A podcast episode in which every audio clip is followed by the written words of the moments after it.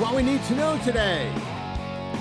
Well, don't let an insurance coverage gap lead to a health gap. You're going to learn more about navigating a coverage gap to help keep your prescription blood thinning treatment plan on track. And on the hotline right now, we have Dr. Daniel Zlott, American Pharmacists Association. And how are we doing today, Doctor? We're doing good?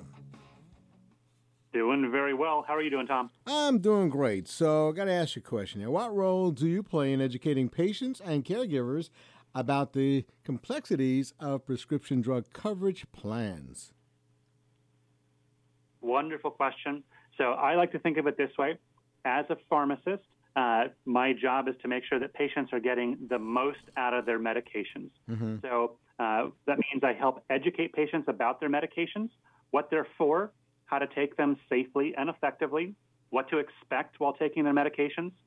I also help patients navigate the complexities of prescription drug coverage. Mm-hmm. And in instances where patients are having a hard time affording their medications, I can often get them linked up with a program that may be able to help them lower their out of pocket costs for their prescription meds.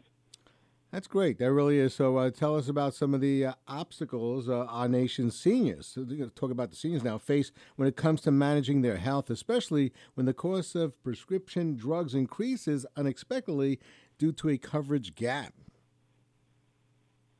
Well, let's just start off by acknowledging the fact that insurance coverage and prescription drug coverage is complex, mm-hmm. and it seems to get more complex with each passing year. Yep.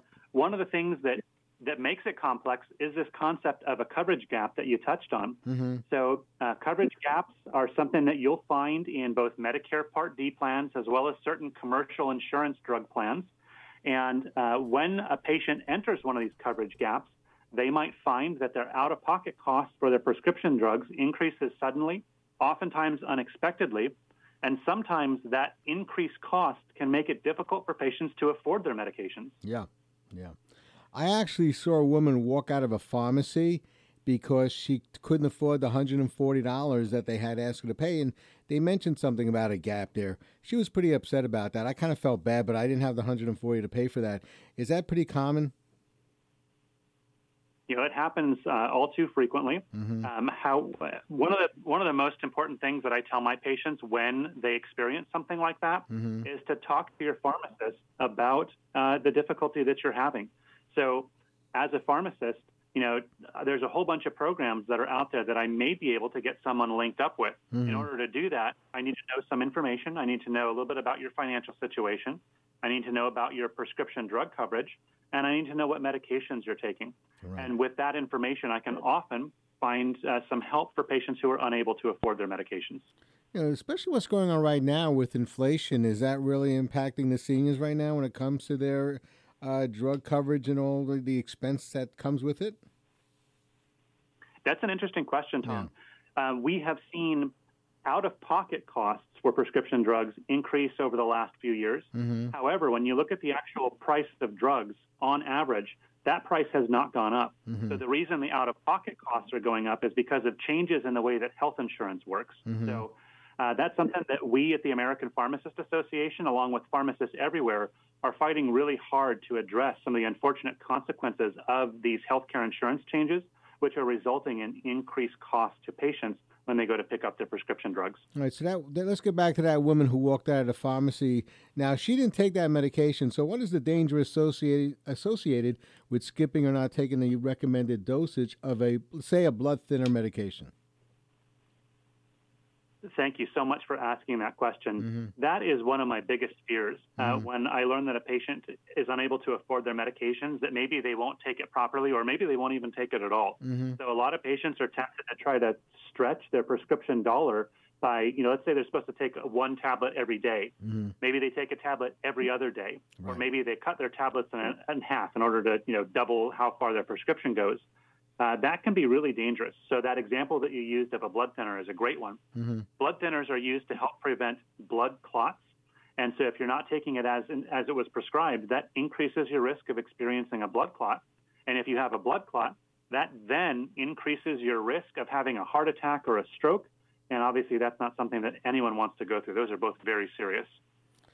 Yeah, you know, especially because a heart attack or a stroke the uh, long term effects of it uh, could be you could be, uh, you know, what half your body could be knocked out by a stroke, right? Absolutely. In in some instances that I've seen, unfortunately, it's it's even fatal, um, which wow. is really sad to see. And, and heart attacks could be fatal too if if a clot hits uh, an artery and it just stops the blood flow. So that I can see uh, you the concern you have here. So basically, uh, what are the options to help lower the cost of prescription medications? I think, Tom, as we talked about earlier, I think the best thing that you can do is to talk to your pharmacist. Mm-hmm. So uh, the right solution is going to be different for every patient. Um, and depending on the particulars of what medications you're taking and your insurance coverage and your financial situation, that will help me as a pharmacist identify what program to recommend to you. So let's use the example of a patient who's on a blood thinner. Mm-hmm. Uh, one program that I might recommend for a patient who tells me they're having trouble affording their blood thinner is to point them to a new website called feelingwhen.com. It's a great resource for patients or caregivers of patients who are on blood thinners and are having difficulty affording their medications. Maybe they hit one of those coverage gaps that we were talking about earlier. Mm-hmm. And so feelingwhen.com can help patients see if they're eligible for a program that may help them lower their out of pocket costs on their blood thinners. Yeah. How long you been at this here, doctor? Uh, I have been a pharmacist now since 2007, so okay. uh, about 15 years. All right, and uh, uh it's uh, it's got to be heartbreaking when you, you see these, uh, especially seniors, come in and they they can't afford the medication. So hopefully, all these options that you can suggest to them could help them all out here. So somebody's listening right now, they're senior or they're somebody that just is younger, they just can't afford the medication. So where's the best place to go again? Let's give them all that information again. And they, listen, we appreciate this. Thank you so much. Absolutely. I'll give you two things. So if you're having trouble affording your medication, talk to your pharmacist. That's mm-hmm. a great first stop. They'll be able to tell you what types of programs might be available to you. Mm-hmm. And then if you're on a blood thinner and you're having trouble affording your medication, check out feelingwhen.com. It's a great new resource that's available, might be able to help you lower your out of pocket costs. Yeah, I, I, got one more question for you. Uh, why would somebody be on a blood thinner? Is there people just born with uh, thick blood? How does that all work? Absolutely. So, uh, first, it's really important to talk to your doctor to see if a blood thinner is appropriate for mm-hmm. you. Yeah. But blood thinners are generally prescribed uh, to help prevent blood clots. Okay. And that can be because uh, there are certain conditions like atrial fibrillation, that's an abnormality in your heart rhythm. Right. Uh, cancer is another thing that often increases people's risk of blood clots. Mm-hmm. So there's a whole bunch of different conditions out there that can increase your risk of blood clots. Right. Sometimes people have had previous blood clots as well, mm-hmm. and so mm-hmm. they get on a blood thinner to help prevent another blood clot from forming as well as to treat the existing blood clot. So, all kinds of different reasons you might end up on a blood thinner. I tell you, I, I learned a lot today from you, and in a very entertaining way, by the way. You, you have a good way of explaining things uh, without becoming, uh, you know, bogged down in stuff here. So, excellent. All right, so website one more time. Feelingwhen.com. Great resource. Uh, I'm telling you, that is awesome. Dr. Dale Zlott, American Pharmacists Association. Thanks a lot for all this great information. Thanks a lot for joining us today. Much appreciated. Thank you, Tom. My pleasure.